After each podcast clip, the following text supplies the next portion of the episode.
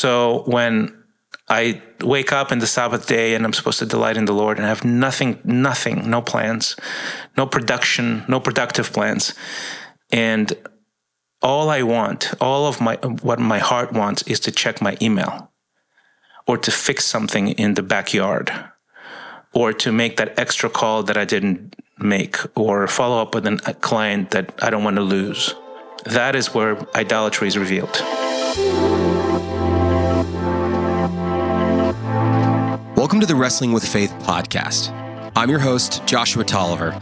Join me as we go on a search for deeper faith and deeper community.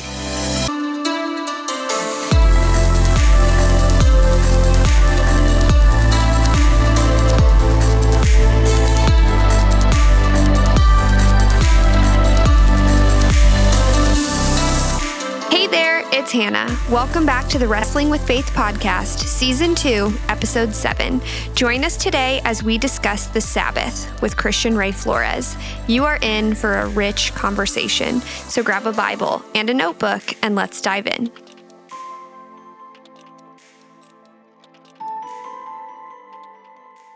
Mark chapter 2, verse 23. One Sabbath, Jesus was going through the grain fields, and as his disciples walked along, they began to pick some heads of grain. The Pharisees said to him, Look, why are they doing what is unlawful on the Sabbath? He answered, Have you never read what David did when he and his companions were hungry and in need?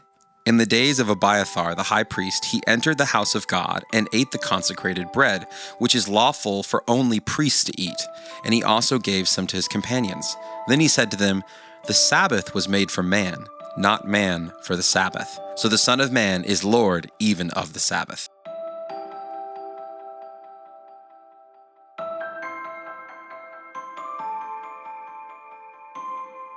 Well, welcome back to the Wrestling with Faith podcast. My name is Joshua, and I am joined, as always, by Hannah and Tacho. How are you guys doing today? We're doing well. Good. It's good to see good. you. Yeah. Good to good be to here. Be back. Yeah, it's always good to be back in this room with you guys. It's a Thursday where we're at, so we're kind of halfway through the week, and um, we're man episode seven of this series. Crazy. Yeah, I can't believe it's this far already. Yeah, Gone so fast. I know. we we've uh, we dove into silence, solitude, scripture reading, Yeah. um, Prayer. prayer. That was oh, that was a great Yeah, time with Angela. awesome. And last night's message on um, simplicity and um, Fasting. Fasting was fantastic, man. Great. Thank you really, for really great yeah, job. bringing absolutely. Yeah. It was convicting for my own soul. Yeah, it was good for my faith. Yeah. This whole series so far has been such a great invitation for me to see all the ways um, where God is longing for me to see how He could work in my life and bring blessings and benefit my life. Ways that I just know I need to grow. And I don't Yeah. feel it's a negative thing. I feel like it's such a cool invitation. Absolutely. Yeah. So what Yeah. about you guys? How's it going practically for for living out what we're what we're teaching? Yeah, I echo that, Josh. I think um, a lot of these disciplines, I think when we started a series on spiritual disciplines, I thought, oh man, like there's going to be a lot of things I have to add um, into my life and into Mhm. my practices, you know, things like that. And as we've kind of journeyed through this, I'm realizing like this doesn't necessarily require more time. It just makes the time that I do have with God so much richer. Hmm. Yeah. Um, To spend the five minutes kind of calming my mind in solitude before I start my scripture reading, or how to get the most out of my scripture reading, or expand my prayer life. I think it's Mhm. it's taking the things that I'm already doing and kind of taking them up a notch a bit. Yeah. Right. And so I've really really enjoyed that personally. Yeah. It's interesting as as you said, um, it feels like or the fear initially was I'm gonna have to add all of these things to my day or my walk with God. And I think the better word is probably integrate. Like how do we Yeah, integrate what yeah. we're learning? We don't necessarily have to, you know, it's like an ice cream cone and you have like 18 scoops on it. Like that just it's not sustainable. It'll fall and be a disaster. But I do think there's a way for us to integrate these Mhm. practices into our day-to-day life and a few minutes here, a few minutes there. Um, yeah, you asked how's it going practically? I know for me, as a father of two kids, if I don't wake up before the girls, it's a disaster. So um, I appreciated Jake, and uh, he convicted me when he said that he woke up at 4:45 Yeah, that's to, 4:45. uh, to have time with God. Crazy. So on the days that I do get up before them, I feel like my solitude time has been incredible. I, I just, I really feel it when I don't have times of solitude. So that has been amazing. Um, I've practiced Lectio Divina less than I um, was anticipating, but I want to get on that. The times that I have practiced that individually or with people has been really, really refreshing. And um, yeah, I know we just talked about um, fasting and simplicity last night, but I'm really looking forward to make a plan about what I can do to simplify my life in order to really connect with God. Yeah. Not just you know in my 30 minute time in the morning, but throughout the day. So I, I'm really excited for that as well. I'm definitely convicted by last night. Um, Yeah. Just the concept of simplicity and the invitation to the way that li- Jesus lived. Mm-hmm. Because Jesus did not live a lavish life. Yeah. And when I choose to be his apprentice and follow him, there along the journey, I think he just continues to make aware in my heart the things that I'm not living out like him. Mm-hmm. And something that I was thinking about last night was that fasting, I think, opens the door to where our life needs to simplify. Mm. And I think it's just so convicting to me because this whole series so far has just showed me that my own happiness, my own joy, my own peace and contentment is not situational hmm. and nor is it circumstantial. Yeah. It's not based on when, when my last vaca- when my last vacation was, kind of like what we talked about in the first episode. It's completely based on the sacred rhythms that I choose to live. Yep. And am I really living like Jesus? And it's mm-hmm. so much more than just checking off the box of discipleship, going to church, trying not to sin, mm-hmm. sharing my faith. It's Yep. so much deeper than that. Yep. And so much more life giving. Yeah. Totally yeah, dude, thanks thanks for sharing that. And something that I did want to go back and say, I think I made reference to this last night, but um simplicity isn't anti possessions, right? It's having the right relationship with them. Right. So even the whole concept, like certainly Jesus didn't live lavishly, but he enjoyed his life. He did. And he Yeah. enjoyed the gifts that God gave him, the gifts of community. He drank wine with his disciples. Great like point. and I think there's something about that. It's enjoy the gifts that God has given you, but just don't allow them to master you. Always remember Mm. they are gifts to be enjoyed, not slave drivers to Mm-hmm. to take control of your life. So I think that was something that has really helped me to create a balance of enjoy the gifts, just don't be ruled by them.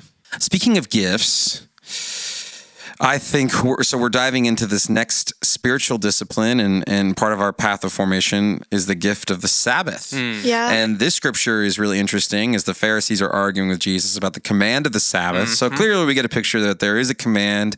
Jesus is calling it more of a gift in a sense. And Yeah. so, what's your opinion on the Sabbath? This is this is kind of a little bit of no man's land here that we're Yeah. getting into. So, it is. Yeah. Well, that's a very complex question. And um, I, I will say this is just my own opinion. And um, I think it's always good to start with the word. So let's let's look back at this. Um, you know, the Pharisees had an issue with Jesus doing what was unlawful to them on the Sabbath. But then he he kind of gets to the heart of the Sabbath where he begins talking about um, what Sabbath really is. And as I look at verse 27, he says the Sabbath was made for man, not man for Sabbath. And then he declares himself Lord even of the Sabbath. So to me, as, as I look at that, I think the word gift is actually the perfect word to describe Sabbath.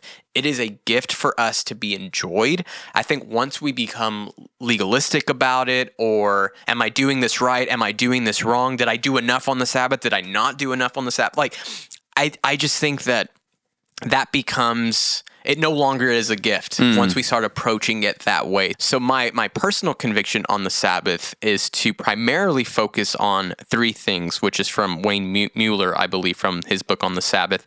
Um, those three things are to delight, to rest, and to worship. Um, so I think that's something for me that. Um, really holds dear to my heart, and I, I really try to implement that into my times of the Sabbath. Yeah, Tacho, I, I love that you tapped into something really um, important there. My thought on the Sabbath is for a very long time, I would take a day off. And that was when I would basically stop working. But if I had a doctor's appointment or needed to grocery shop or clean the house or whatever it may be, that was my day to get things done that weren't kind of my paid vocational work. Um, but I read this verse with a very different lens in verse 28 when Jesus says, So the Son of Man is Lord, even of the Sabbath.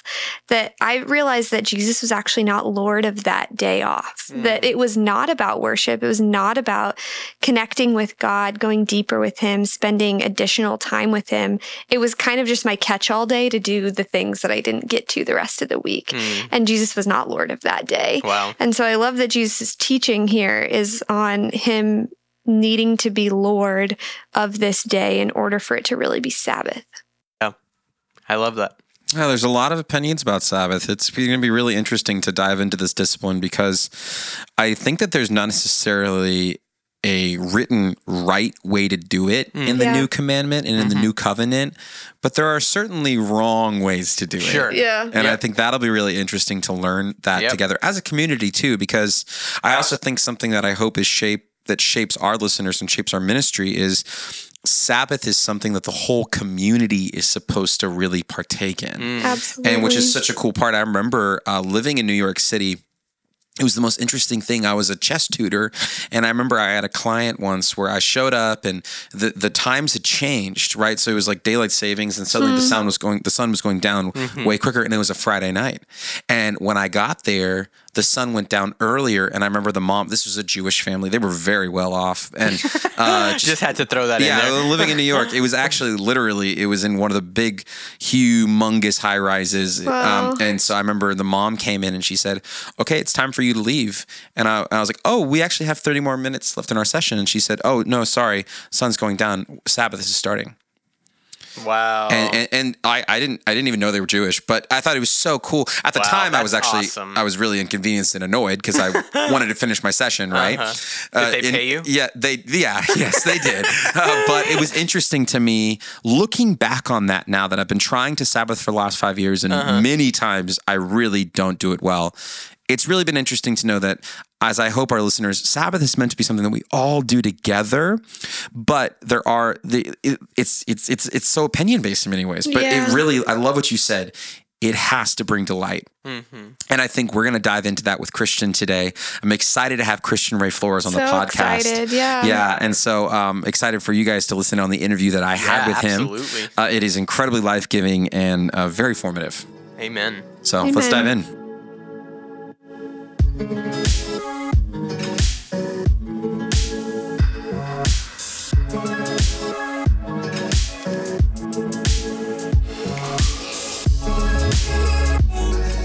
Half Chilean and half Russian, Christian has lived in Russia, Chile, Germany, and Mozambique, speaks four languages, and has a master's degree in economics.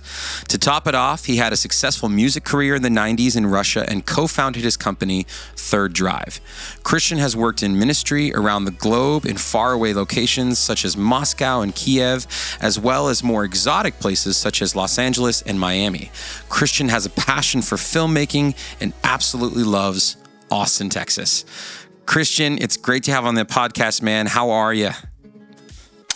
I'm doing well, Joshua. Thanks for having me. Yeah, man. It's just a, it's good to, it's good to be talking. I, I um, we got a chance just to let our listeners in. Uh, there was a conversation that Christian and I had. Oh man, what was it? It wasn't last. Was it last year at the Evangelist Retreat in New Mexico? Was that when it was? I, I think, think, so. Yes. Yeah. I mean, you sat down and we had lunch with Tacho, and man, I just, I just really loved hearing about your life and. And, and, and talking to you, and I know we're going to dive into why we brought you on the podcast. We're obviously going to be talking about Sabbath today, um, but before we do that, um, man, I just wanted to know how how you doing? What have you been up to nowadays? How's life? How's Austin? How's the company? All how's life in general? It's uh, it's very exciting. It's uh, uh, I would say busy, but it's exciting busy, right? It's not um, bad busy. We just came back from Ukraine. We spent some time in Ukraine. We, wow, how was that? One of the things one of the things that we're doing is is building what's called the Ukraine Relief Network. You can check it out at ukrainereliefnetwork.org. Um, it was very intense, very emotional, and very meaningful. Wow. So we did a lot of good stuff there, and um, I, I, can, if you'd like, I can give you some insights into that. But it's it's it was very intense. Then at the same time, we became empty nesters, Deb and I. We have three daughters, 27, 20, and 18.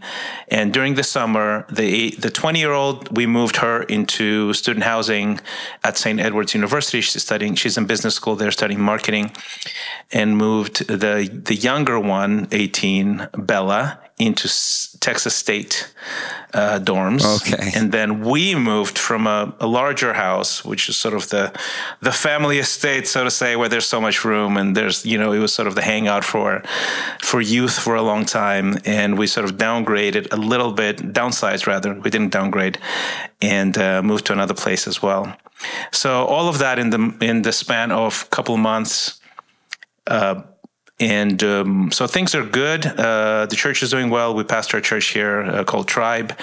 And um, the business is also interesting. We're working with some startups and some marketing projects. That's sort of the two sides of the business.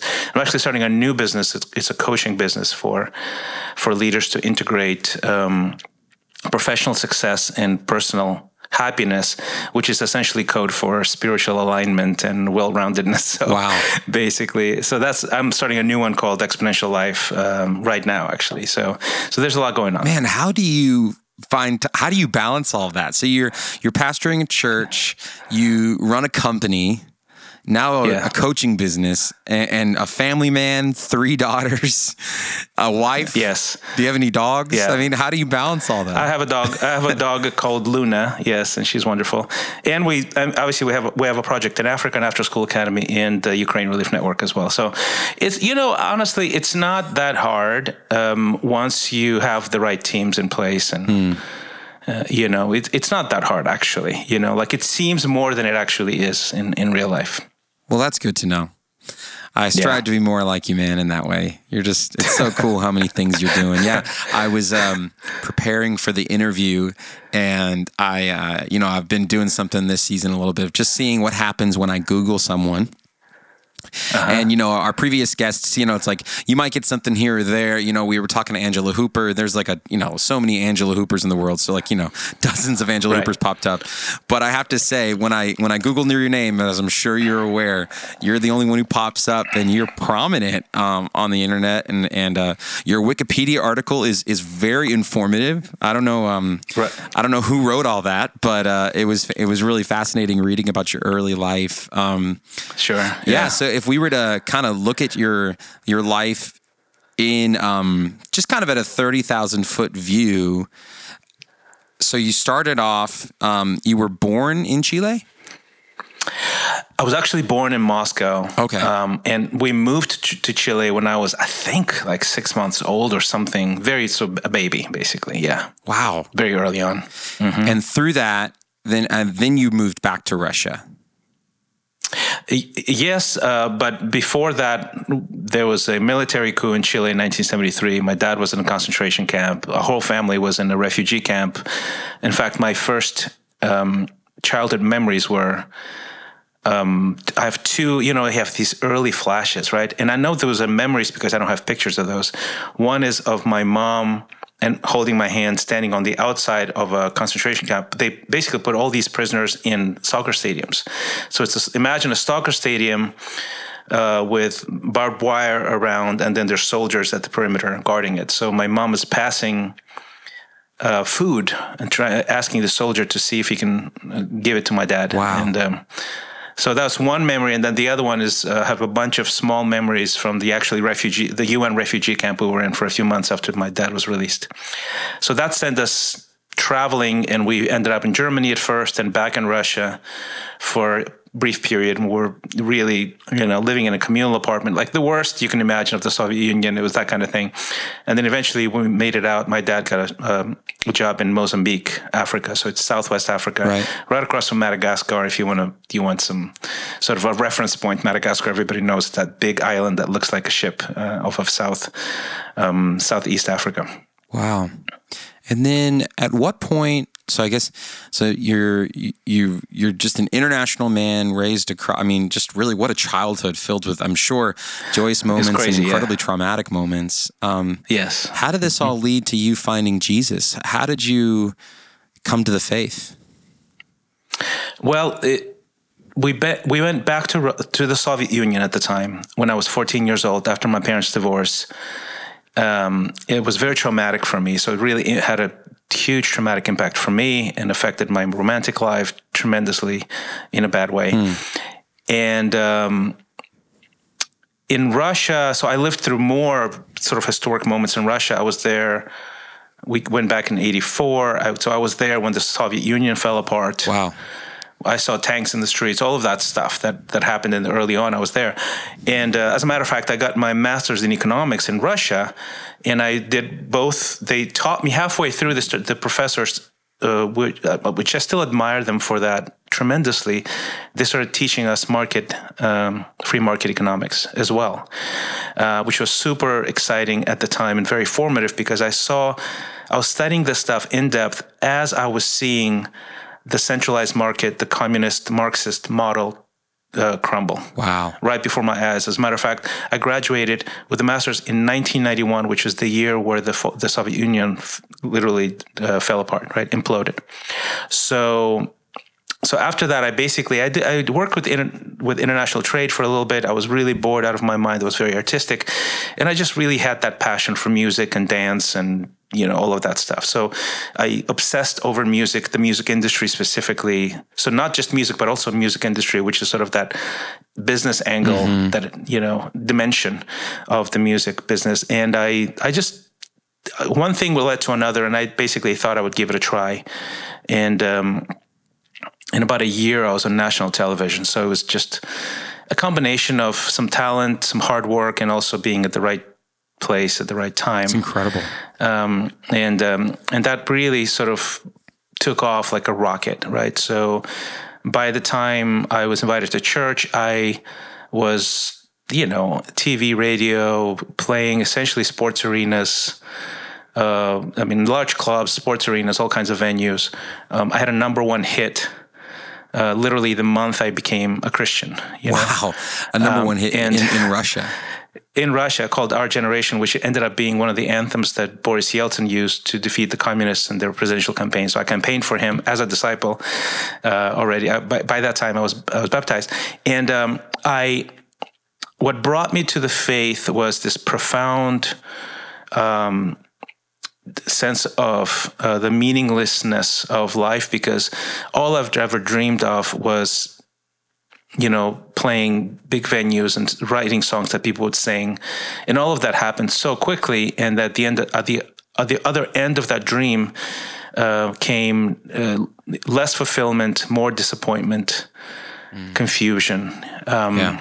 just really, you know, um, a, a disillusionment of a deep disillusionment, and that's how I came to Christ. I was invited. As a matter of fact, I was invited to the same church twice before, literally once, uh, on average, once a year. And I said no. And then the third time, on the third time where, where I sort of made a mess of my life already by then, I was desperate enough and humbled enough to to come to a Sunday service, and and that's that's what happened. Man, what a journey. Yeah. Do you um and then and then you okay, so that was Moscow in the 90s. And here we are in 2022 in Austin, Texas. So what brought you to Austin and and and you and your wife, what brought you guys here? Well, the backstory is that we, a couple of years after um, I became a Christian, I really felt the call to preach and to go in ministry. So I basically sort of walked away from my career to lead churches and to, to be an evangelist, which is what I did in Moscow. Um, there was a large church there. And in Kiev, so we lived in Kiev for a year, and through that, I we got married. So four four years after I became a Christian, I got married to Deb, Deb DeFlores. Now she was Debbie Smith at the time, Nice. and uh, as Americans as American That's a very come, American name, yeah. uh, Debbie Smith, baby. Yeah. Yeah. And uh, I was reminding my daughter the other day, she was like, she's very American. I said, yeah, but remember that she grew up in Sao Paulo when she was a kid, when she was in high school, and and that that brought a very different dimension to her life. She became much more international. Wow, yeah, very I'm sure. formative time. So I think she the, the international dimension came into her life when she was in Sao Paulo, Brazil. So anyway, we I married her, and she um, she had some health issues with with the weather, which, which were unexpected. So it was just unsustainable for us to stay there just for health reasons, and we moved because of that. Uh, and we ended up doing some work for an organization called Hope Worldwide. I was basically country director for Latin America, and I did a national project as well, a national program called Positive Choice which I was a director to as well. And then eventually that brought us from from Ukraine to Philadelphia to Palm Beach, Florida, which was sort of where closer to Latin America, some you know South American missions connections there. And then eventually we went back into ministry in Los Angeles, and we actually back in the ministry. We've never stopped. Being, we were basically bivocational ministers the whole time, and. Uh, we did some and started a company in Los Angeles while we were in ministry. So I've been bivocational for actually r- probably 70% of my time that I've done ministry, I've done it bivocationally mm. uh, by this point. Um, yeah, so we started a, a, production company. My wife Deb used uh, worked for MTV and VH1 in the in the days where MTV and VH1 were actually a associated with music and not reality TV. Right, right. It was actually just beginning to to venture into reality TV at the time. But she she has worked with some of the biggest stars in the world and and so between my background and her background, also she's a theater major, so we're both humanities, sort of creative types. We started a company that did music videos and music production for artists, and um, when we stepped out of ministry in Los Angeles because we were, wanted to align more with international missions, and at the time it wasn't um, wasn't really um, doable in the in the way we wanted it done at the time in Los Angeles. So we stepped out, kept our company, and moved to Austin to plant a church called Tribe, and it was sort of a combination of I really there was this vision, this Holy Spirit led vision of how to plant a community that is organic, uh, very relational, non hierarchical, and uh, full of love and full of alignment culturally with the city we're in and service to the city we live in. So that was sort of a vision that we had, and we we had the opportunity to to do it here in Austin uh, th- with our friends Dave and Angela Hooper that you mentioned before, who we've known. I've actually known Dave since before I became a Christian, so we had a wow. lot of trust, a lot of love, and uh, he wanted to plant a church in downtown, and I wanted to do that, and I sort of moved with that with that vision here, um, and uh, so I was sort of running a company. Uh, which actually I, we discontinued, started a new company after that. Um, so that's I've been here for a decade, which is the longest we've been anywhere together as a couple. You guys have really uh, had a chance to grow some roots there in Austin. Yeah, yeah, it's crazy. Yeah.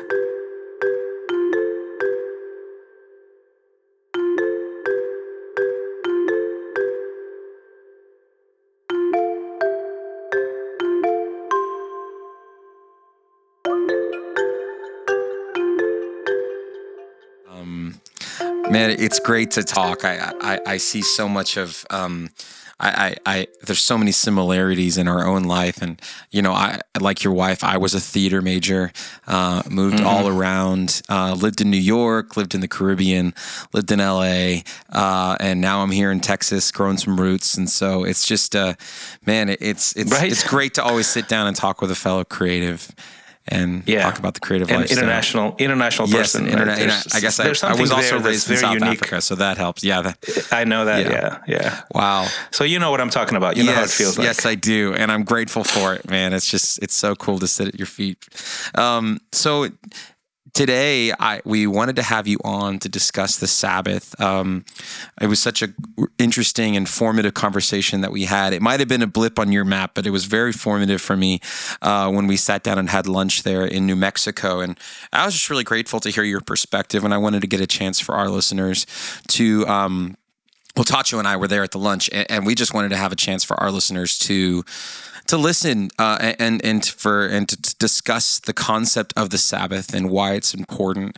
Um, and uh, and so, just as we dive in, in your own words, how would you define the Sabbath?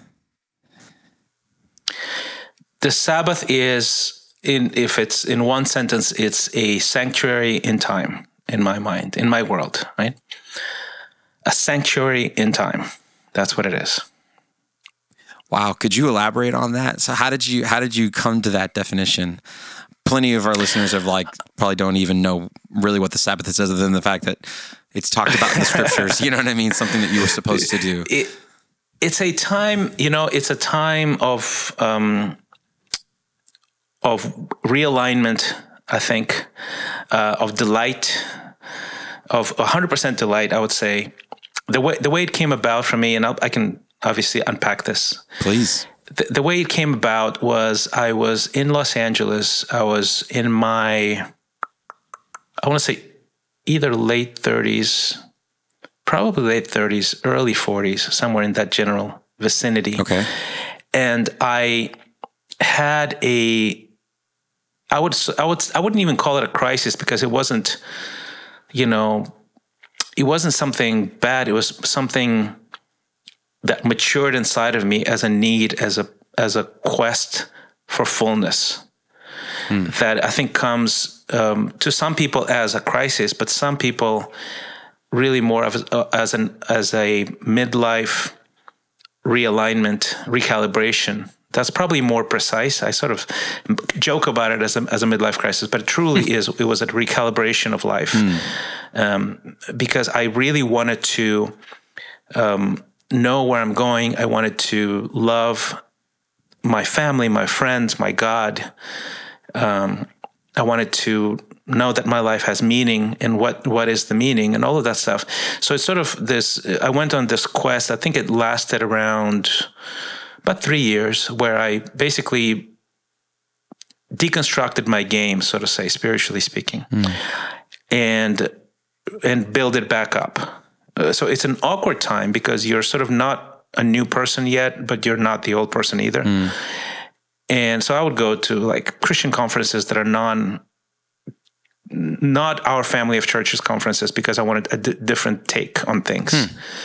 So I'll, talk, I'll, go to one or two a year that are have nothing to do with what I'm used to.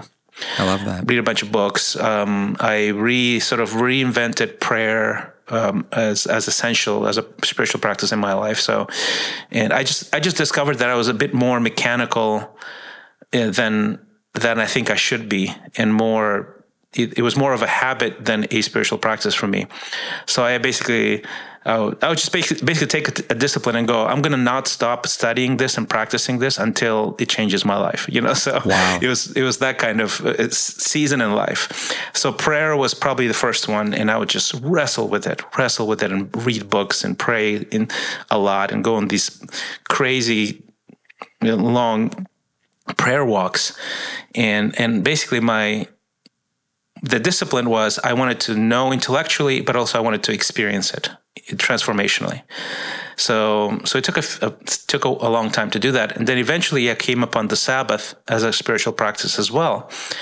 And uh, so it's a bit of a long answer. Sorry. Um, no, I love it.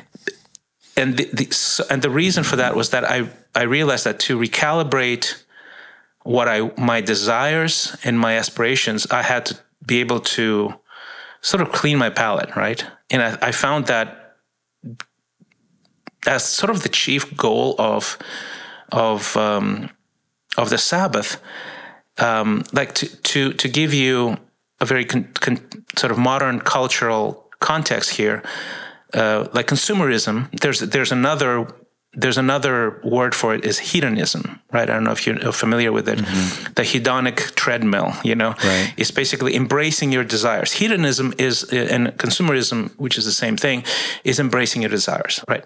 So the response to that, let's say in Buddhism, is detaching from your desires, right?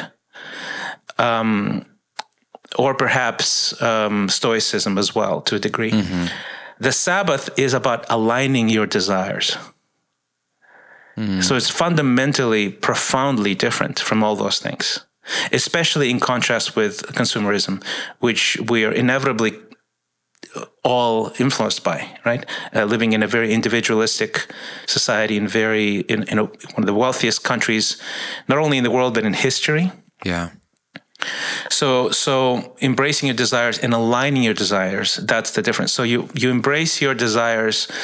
Uh, you're bombarded with with these calls and invitations to embrace your desires. Uh, because you're immersed in it, Right. and you're even un- you're probably unaware just how much of that is happening because it's like you know the fish doesn't know the fish is wet, right? That's a great way to put it. yeah. but the Sabbath is a, it's it's a complete ce- ceasing of activity of production, and and hundred percent about delighting in our Creator and God, His provision, His ways, His heart, His joy, um, and your and aligning. So my desires start resonating with God's desires, right? Uh, so it's it's that's why I call it a sanctuary in time. It's because you just you you're safe from the from the rat race, right? From the treadmill. Um, you you you fall into this place of complete joy, and it's so hard because, and and I would say not even joy, but delight. Right, delight is almost like a step above joy in my mind, and this is my fourth language, so I might be not even understanding it correctly. Right, but uh, delight is this just complete savoring of joy. Right, in my mind. So, delight for a full day. That's the, that's essentially the the task here. Wow. delight in the Lord. Delighting in the Lord. Delight in the Lord. For most of us cannot delight for an hour, let alone a day. We're unable because of guilt, because of busyness, because of idolatry, because of shame, because of all kinds of stuff like that. So, uh, because of ego. So, as someone who is, a, you know, a very, I'm a, dri- a very driven guy, right? So, um, for me to stop production, stop getting things done for a full day and dedicate it to only delight, it was torture. It was very, very hard to do, right? But it, but it, what it revealed is my profound idolatrous state. You know, um, you don't know that you're an addict until you stop consuming it, whatever it is that you're an addict of Wow. right? So when I wake up in the Sabbath day and I'm supposed to delight in the Lord and I have nothing, nothing, no plans, no production, no productive plans, and all I want, all of my what my heart wants is to check my email or to fix something in the backyard or to make that extra call that I didn't make or follow up with an- a client that I don't want to lose. Um, that is where idolatry is revealed. Wow. Mic drop.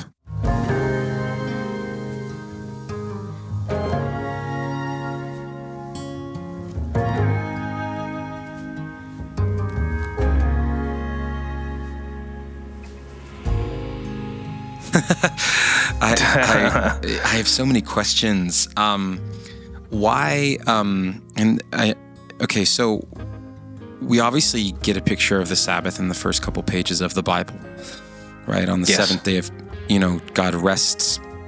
And then he makes Mm-hmm. it from, I mean, then he makes it from something he did, then he instructs his entire people to do the same. And Yes. Mm-hmm. I can gather from from what you were saying as well that obviously this comes from I loved how you said it, a realignment of values. To remember Mm-hmm. it's not um, It's actually not even values; it's desires. desires. Yeah, that's yeah. Because values can be, hey, you know, my my church community or my corporate culture hasn't, or my parents have instilled something in me that I find valuable. But it's there's a there's a, a limit to that depth. But my desires, Right. that's a whole different Yeah, level of the depth. inner. It's like the the inner language of our spirit, what our spirit longs for. Precisely. Yeah. Yeah. And you see this practice of Sabbath observed within the Jewish culture and the Israelites, um, and and then you see Jesus observing, but also breaking. Um, and there seems to be a dichotomy here of what, how, you know, you were stoned if you didn't keep the Sabbath. I don't know. I'm Yeah. sure you and Deb don't keep large stones around just in case one of you guys is breaking the Sabbath. Thankfully, thankfully we do Um, not. So you have this, you observe this culture. It was like he was, God was so serious about commanding the culture of Sabbath and, and the instruction, you have to keep this. Jesus then provides freedom in that. I think in the new covenant, it's not this like, if you don't do it, you need to be stoned, you know, which I'm grateful Yeah. for. Um, but that I think is where my generation and most generations come into a hard time is I, I tend to not want to form through I don't so this whole season is talking about spiritual formation. And one of the hardest things that I find to combat in spiritual formation is things that feel like rules and instructions. Typically um, keep me away from wanting to do them because you know as a millennial i kind of want to just be able to do what i want to do i'm a snowflake Right. i fly by the seat of my own pants you know like I, I beat my own drum i'm going to find my own path i'm going to do my own career and so when i hear about things that are instructions it, it's hard to follow them Well, versus you maybe an invitation is a lot easier Because to it follow, saves you from for me. idolatry. like right. and, and i hope i'm making sense but in that yes, you are absolutely in that Uh-huh. sense um But on a practical level, it it's a reset from your old idolatry. You're clean. You clear your palate. You are um, not embracing your desires, but aligning your desires with God's desires, and it's it's a superpower.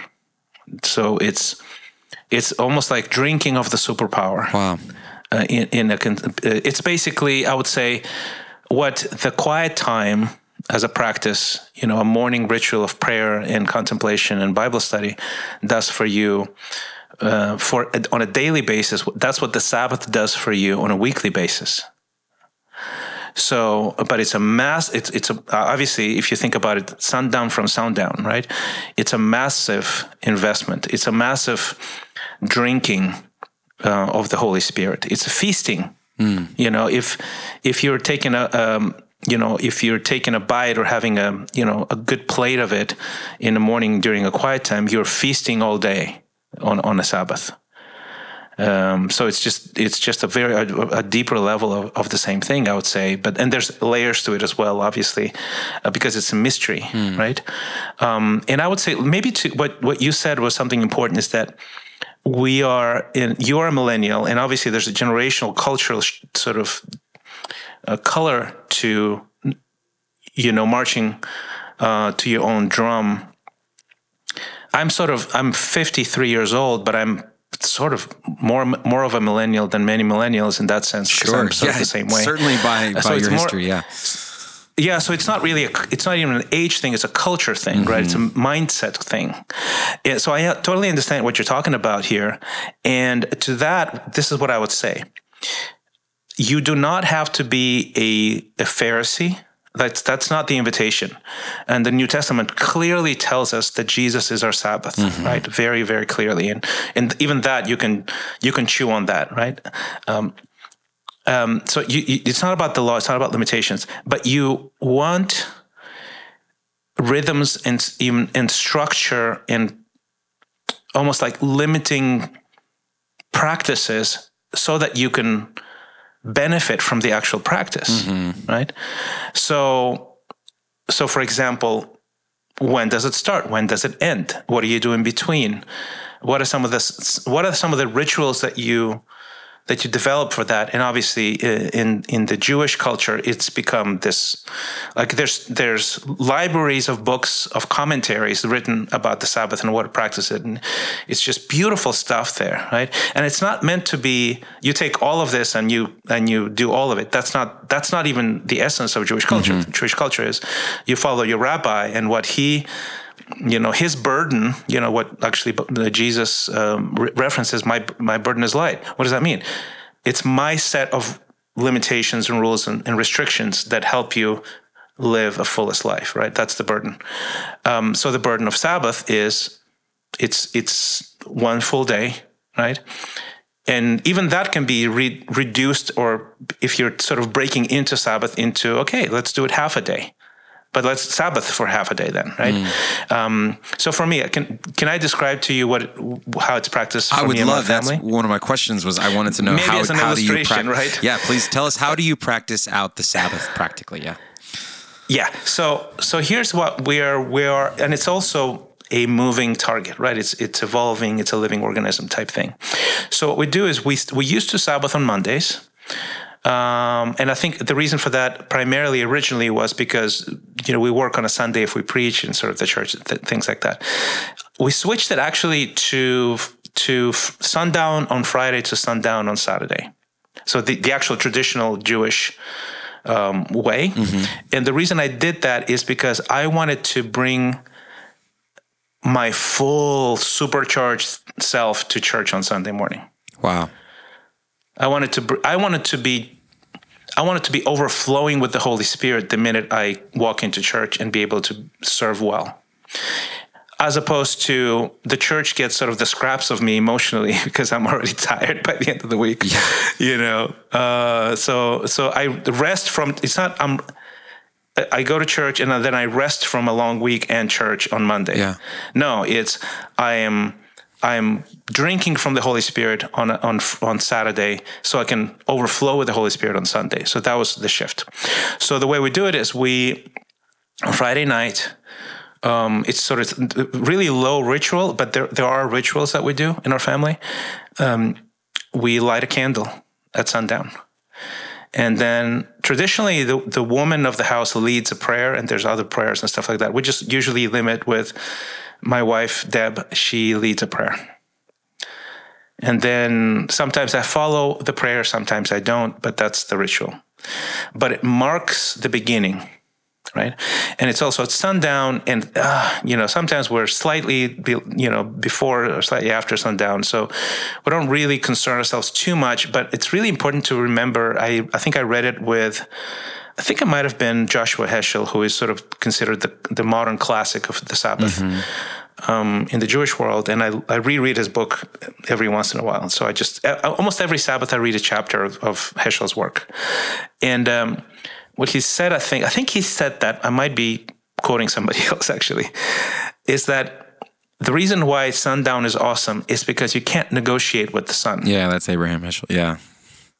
I think it was him, Yeah, right? no arguing with the sundown. It happens when it happens. Yeah, like you can't negotiate. Like, hey, how about an extra hour? No, no, no.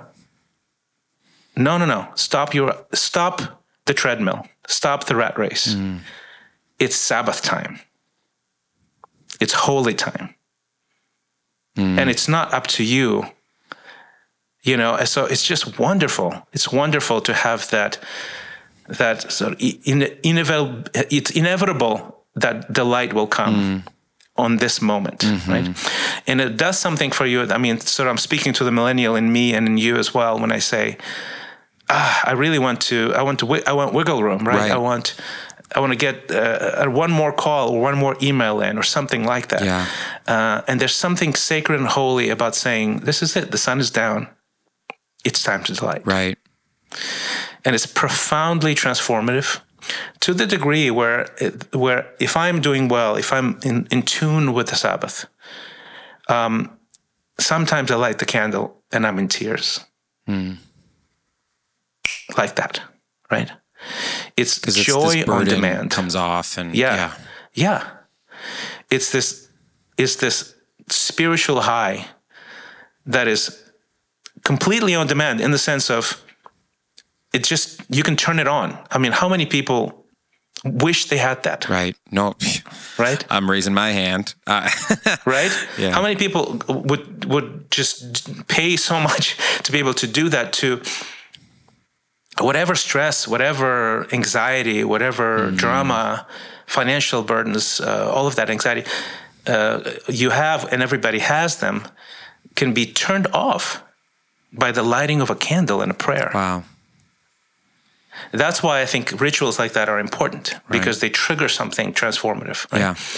Yeah. Um, and then so basically the rest of the day we just we don't hold a diet that's one of the key things here right so we like no no diet no keto no no no, no nothing right Okay. uh, so we we feast I love that. so whatever we want to eat whatever makes us you know feel great and actually doesn't make us sick, which would be like it, that would Sure. that would reduce the delight, right? Um, we do, right? So we we we feast, we make love normally on the Sabbath, Deb and I, right? And it's a different kind of making love because it's just sort of it's it's layered with delight and not being in a hurry and not being burdened and not being um you know not it's it's just it's just different it feels different right um we usually spend time with family uh, and it's it's sort of this delicate this delicate structure because uh, you know, when you have kids in the house and you take them to like a birthday party or event or something like that. So we, our r- rule of thumb was like, look, we can do one maximum two things that are delight-filled family time things. But if you do three, even if those all three of them are awesome, we don't do them because it feels like work. Right. It feels like production. It feels like a rat race. So, so it's quite a struggle to be able to navigate it. Um, but I think it's worth. Cons- that's why constraints are important Right. um, because constraints keep you in line and in delight. Um, so we do that, and we just spend time with people that we delight in. And uh, even our friends in, in ministry, you know, who we serve, obviously, they go, So, what do we do like if we're hanging out with you in, in the Sabbath? Uh, and I tell them, We are not here to to unpack, it's not a counseling session, it's a delighting session here. So if you want to delight in me and I'll delight in you, we can get together on a Sabbath and have a meal and feast together. But if you, if, if, you know, if we have things to, talk about that, on, that seem, feel like a to-do list, let's just move it to Monday or, or keep it on, keep it on Friday or something Right, like that. Right. right. So th- these are some of the colors around it. Right. And, uh, um, at the end of on sundown on Saturday, we eventually Deb and I sort of discovered this wonderful thing called the Havdalah. And the Havdalah is a little, it's, a, it's also a little ritual, right? And it's it could be this big, but we we constrain it to something very very small.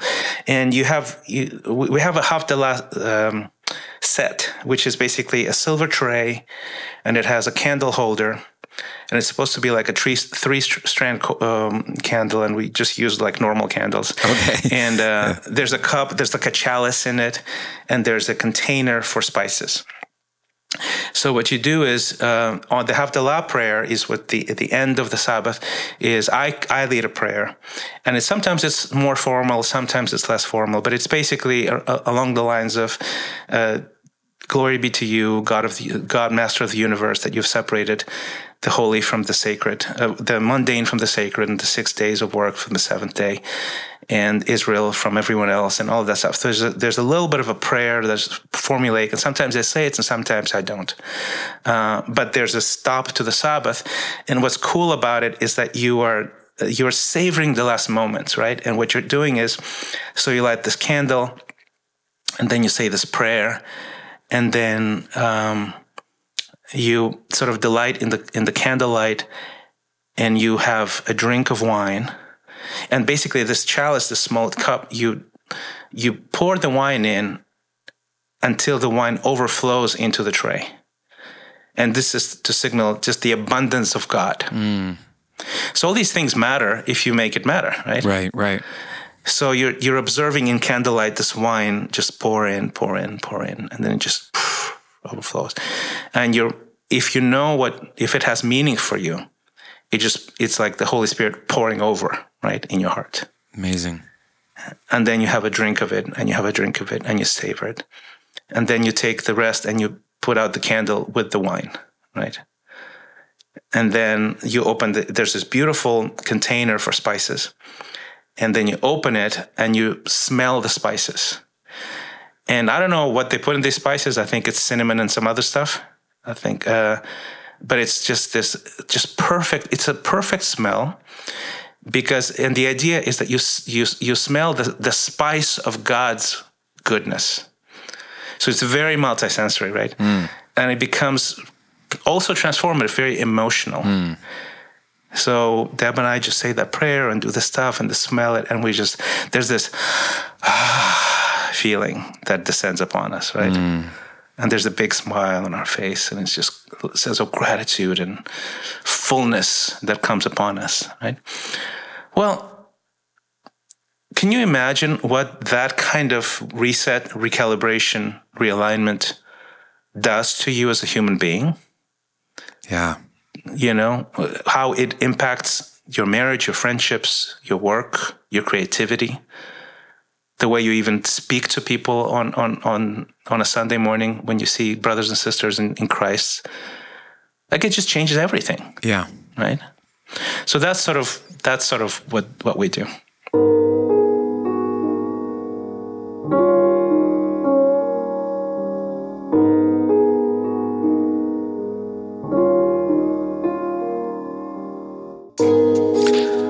That is a beautiful weekly practice. I can imagine. Um, and you said you've been doing it for 14 years. Mm-hmm. Yeah, around that. I'm sure it's shaped through the years. Um, oh yeah, like the first year was miserable. Right. Because I was just trying to like, figure it out. You have. I literally had withdrawals. I'm, yeah. I'm not. I'm not exaggerating. Well, no, you're describing that that feeling. Um, I've been trying, and I, I emphasize the trying because what you just described is nothing near what I do. But I have been, I have been the the the like the very like I have been trying to do something of a semblance of Sabbath now that I'm talking to you for the last five years, um, where you know, kind of the work week ends for me on Sunday evening. Oh, I'm so sorry pause that thought. Um, where the work week ends for me on Sunday evening. And so then I Sabbath until maybe, you know. But the thing is, I think the hardest part that I have found, there's two things, and I'd love to get some advice on both of them. One, um, I start my Sabbath on Sunday evening, but my wife goes to work on Monday morning. And there's mm. aspects of what you've just described that, that we're, we're, we're, we're a couple, we're a family that we should be Sabbathing. And I'd love for you to speak to that. We should probably be Sabbathing yeah. at the same mm-hmm. time.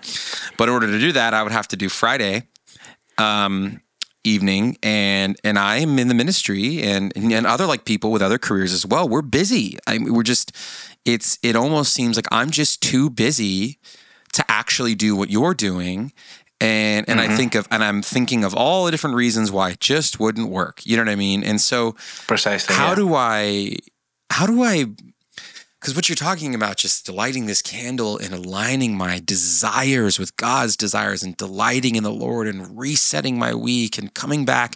I mean, I can imagine the first, like you said, I can imagine it being difficult and hard, but growing into something that just shapes me as a human being allows me to enter into um, you know, moments throughout the week, which would be a semblance of what that is. I liked how you said that, how every morning when I meditate, I pray, it's just a fraction of what I get to experience at the end, you know, mm-hmm. that's precisely. Yeah. So how do I combat my busy American lifestyle? My phone? Do I, you know, like I can imagine phones are the enemy of the Sabbath nowadays, um, or maybe not. Maybe I, I don't want to be. Yeah, I'm I'm open here, mm-hmm. but how do I?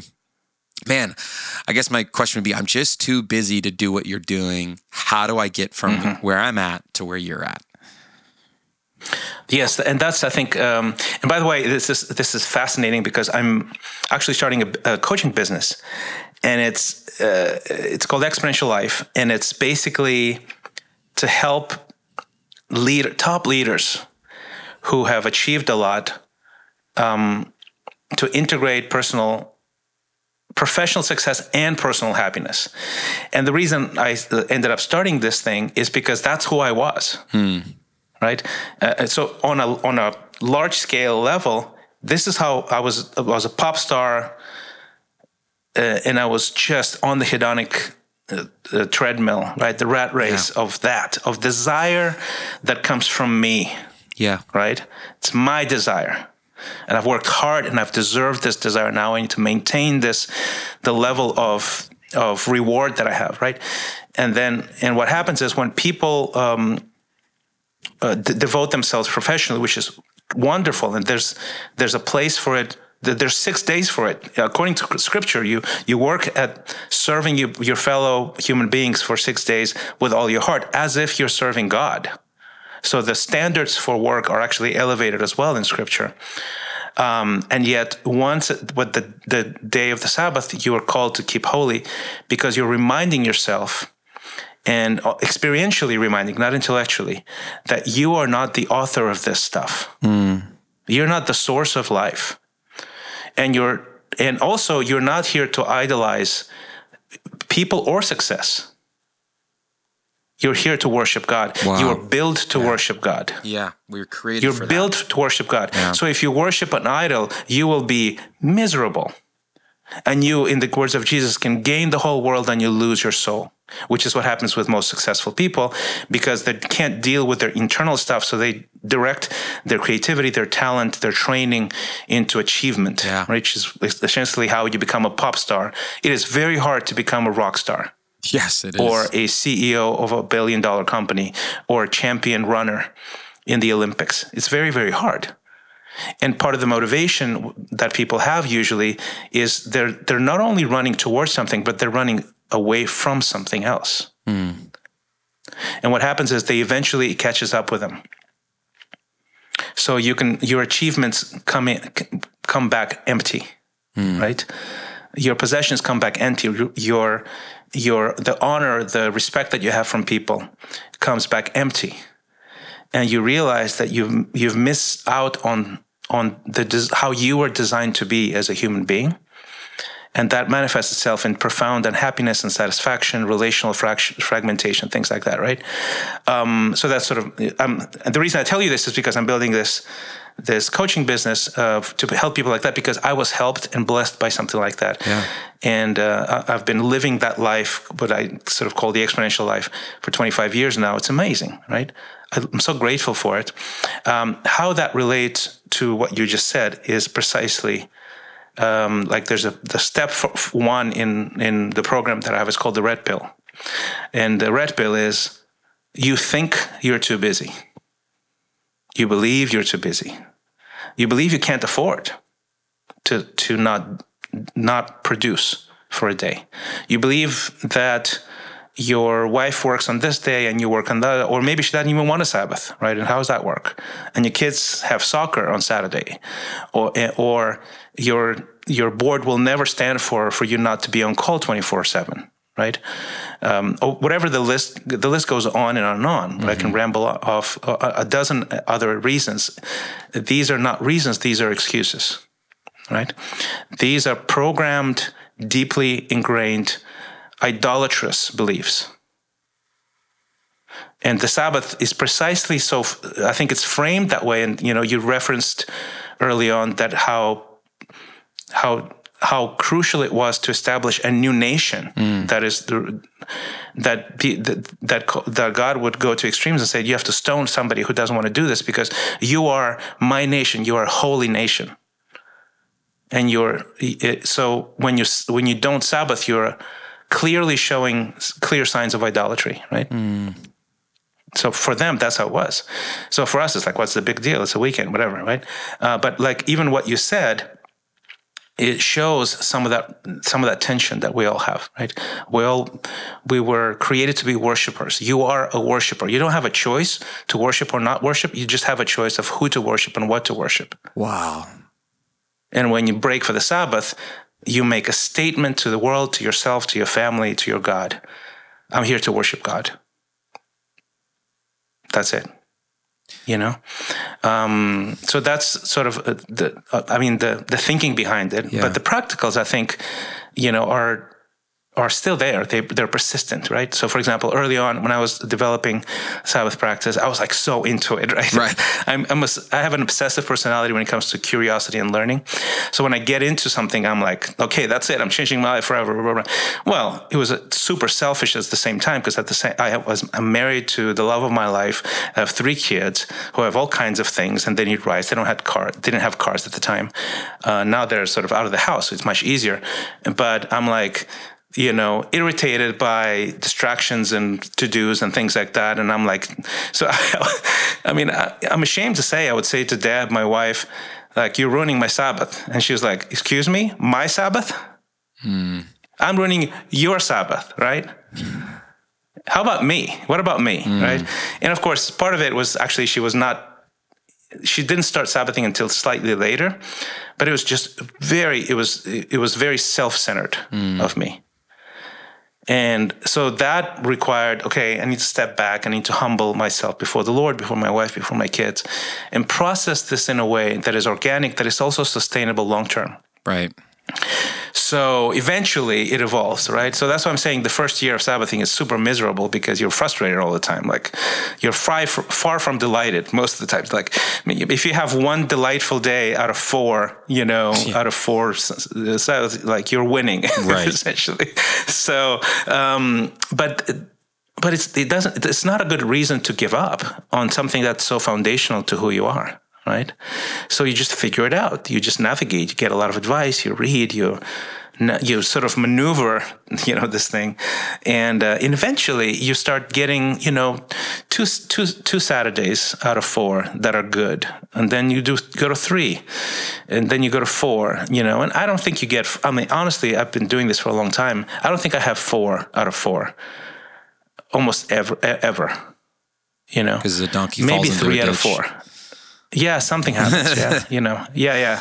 And actually, that we have a. Um, and sometimes it's actually legitimate. So when remember you said that Jesus broke the Sabbath, right? Sometimes uh, that he he broke the law of the Sabbath, but not the spirit of the Sabbath. Wow! And that was his point to the to the Pharisees, is that you know when he goes, I think he said, I don't think he said a donkey in a well, but I think he said a goat in a well or something like that. But for some reason, it got mistranslated into our family's lingo, and uh, so we have this term, donkey in a well, with Deb. And basically, whenever there's someone who we love who is just in dire straits, right? Mm. We just need to get with this person. Uh, we need to help somebody, you know? Uh, we call that, we call it donkey in a well. Donkey in a well. So donkey in a well. So Deb's like, honey, I'm so sorry, but we have a donkey in a well, and we have to we'll have to change our plans. Wow. And I think that's what Jesus would, was implying is like, look, you know, this is Sabbath is built for man, not the other way around. Mm. You know, and um, so there's at the same time there's a structure to it, there's a discipline to it, there's a restrained and and delayed sort of action to it, and simultaneously there's a spirit of generosity and fluidity and selflessness and love for our fellow human being. Mm. you yeah. know so and you have to hold that tension somehow yeah. you know? Holding that tension. I i, I feel very convicted um, about what you said about we are created to worship and you either are you're worshiping something. And i think it's very possible um, you know part of the one of the things i've been discussing this season um, with Tacho and Hannah as we go on this journey is a is a certain type of malaise that I feel um, has encroached and, and set into my walk with God. Um, mm. And I say this not out of fear, but just more I want to be mature enough to to self evaluate and know where am I at in my journey. You know, being Christian now for a mere seven years is nothing, but it's enough time to where the the feelings you know um, tend to fade away, and it's more about this mature decision. Are you going to keep going on this journey? Um, and I think something that you said is so profound is that you're worshiping something, and it makes me know that like it is possible to be a Christian and to just not be happy with your walk with God, um, but it was never God's intention. And yes, and, and the and the whole point of that is if if there's something off in my life, I think I, it's so important for us to go straight back to the source, the beginning of the Bible, and go, what was God's intention for me? How does Jesus fulfill that intention? And how do I commune with Him? And I think starting, um, just going down the journey of what it really means to align my desires with God. Um, that is a challenge, but it's a challenge that I really do want to take.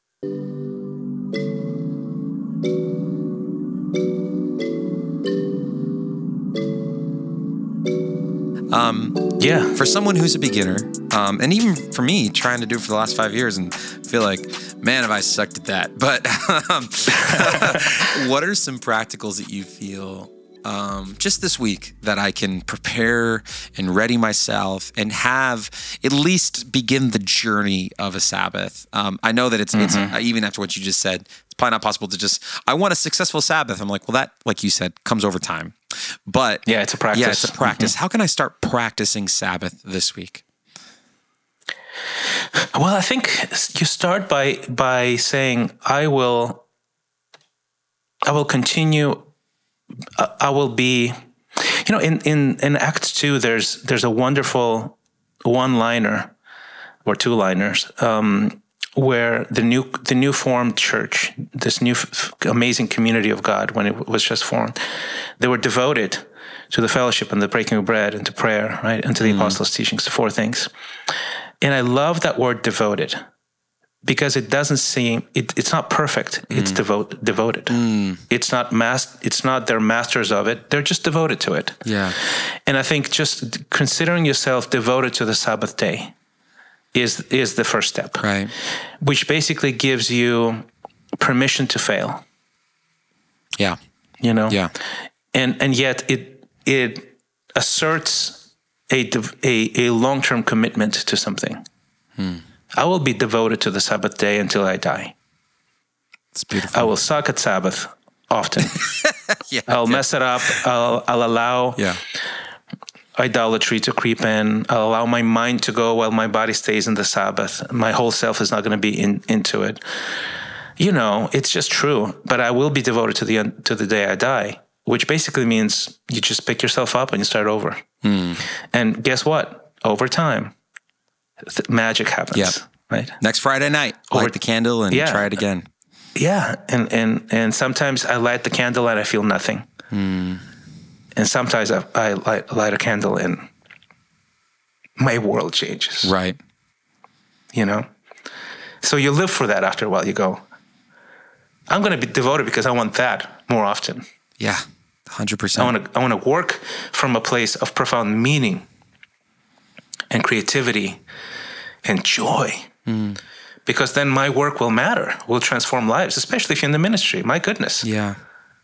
Like, who are you going to serve if you're miserable and, and, and idolatrous? Golly. So true. What life are you going to change? Yeah. That missing, that, that one meeting or two meetings that you didn't take, is that going to even matter? Right. If you're profoundly disconnected from the very source of what you're trying to, of the good news, right? Mm. right. So uh, there's a, um, you know, every every once in a while, a Bible translation that is not that is really a paraphrase helps. There's um, so the message translation. Every once in a while, I visit it because it sort of gives you this almost like a flavor around uh, um, a, um, a scripture. And in Matthew six thirty three, the message that says it this way. I'll, I'll read it to you. Steep your life in God reality, God initiative, God provisions. Don't worry about missing out. You'll find all your everyday human concerns will be met. Wow. And I- I just love that. You know, it's a paraphrase. I know that, right? Um, and there's a quote by Saint by, by uh, Saint Augustine, and he says this. He says, "You have made us for yourself, O Lord, and our heart is restless until it rests in you." Oh my gosh. You know, so I'm saying that to you is that what do you start? Well, you devote yourself. That's it. You just devote yourself, and you're going to fail more than you're going to succeed until you succeed more than you fail. Uh, and that's really the beginning of it all. And then it's messy. It's it's it's counterintuitive, but it's absolutely transformative in the long run. You know, and you can start by by Sabbathing half a day. You can, as long as it's a legitimate Sabbath, right? Right. Right. Like the, the essence of it is maintained. Yeah. and then you just press into your success. Yeah. right? Um, planning is huge. Like if you want to succeed you, no success no new thing happens without planning right? 100%. so talking it through with your spouse with whoever you live with uh, is huge. Huge huge huge you know? Um, so for my kids for example i would talk to them about it and uh, i don't think they sabbath still you know they, it was it, but they know this, the the taste of it. And i think they will eventually. Yeah. I think they maybe actually I should ask them, "Hey, are you Sabbathing?"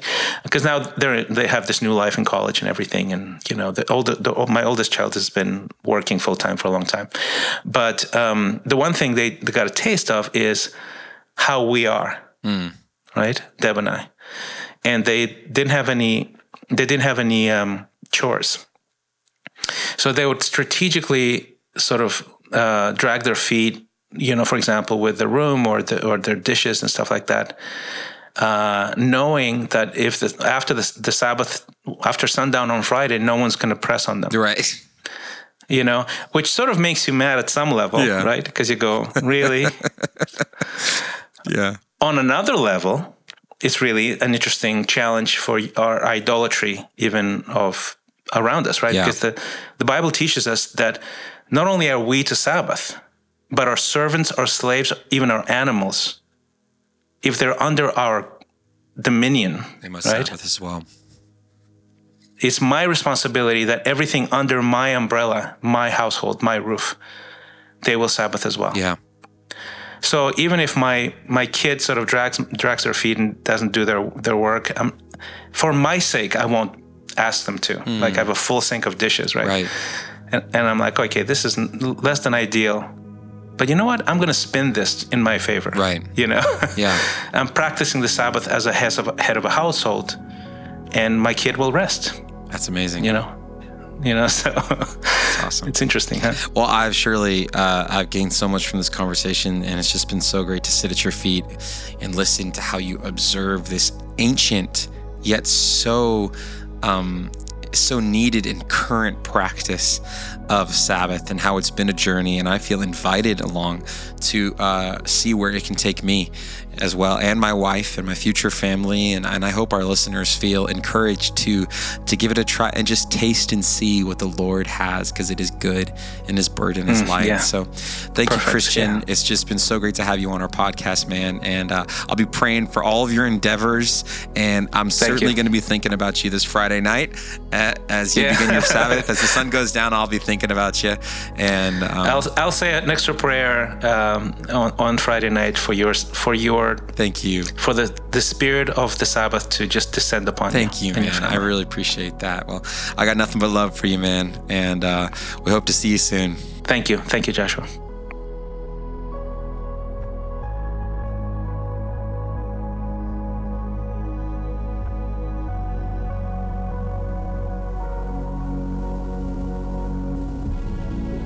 As we close out today's episode, I want to encourage you to really meditate on the gift of the Sabbath. God's intention of it was always meant to be a gift so you could realign your desires with Him. It was an incredible talk with Christian, and I don't want to let that go to waste. So, my invitation for you is to find a way to begin practicing the Sabbath. Remember, it's a journey. Have grace with yourselves. Even if you can't get a full day, maybe just a half a day, it's okay. This is a journey for a lifetime. And I want to encourage you to make time for it. Whether it's this Friday night as the sun goes down, you light a candle, and for the next 24 hours, you delight in the Lord, or if it needs to be another night or another day or a half day. Whatever you feel honors God and honors your relationship and your journey with the Father, that's what I encourage you to do. And as we do this as a ministry, share with each other in your times how you're benefiting from the Sabbath being implemented into your journey. Let's close out with a prayer. Lord Jesus, you are Lord of the Sabbath. You're Lord over my heart. And I pray, Lord, if there is any idols standing in the way of me fully experiencing what it means to delight in you, God, I pray that you make those evident. And I see now after this conversation with Christian that you make that evident through the Sabbath. What things do I hold on to? What things do I worry about? What things make me anxious, God?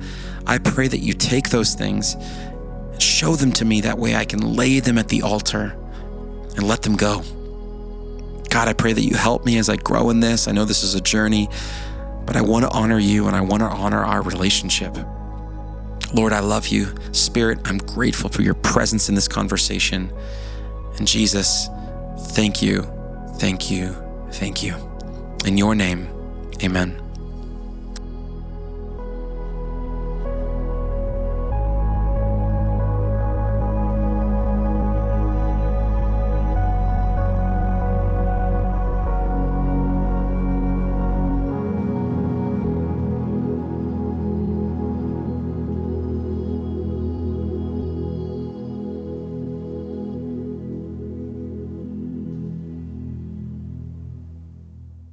Wrestling with Faith is a nonprofit podcast brought to you by the Mission Point YoPro Ministry. We'll see you next time.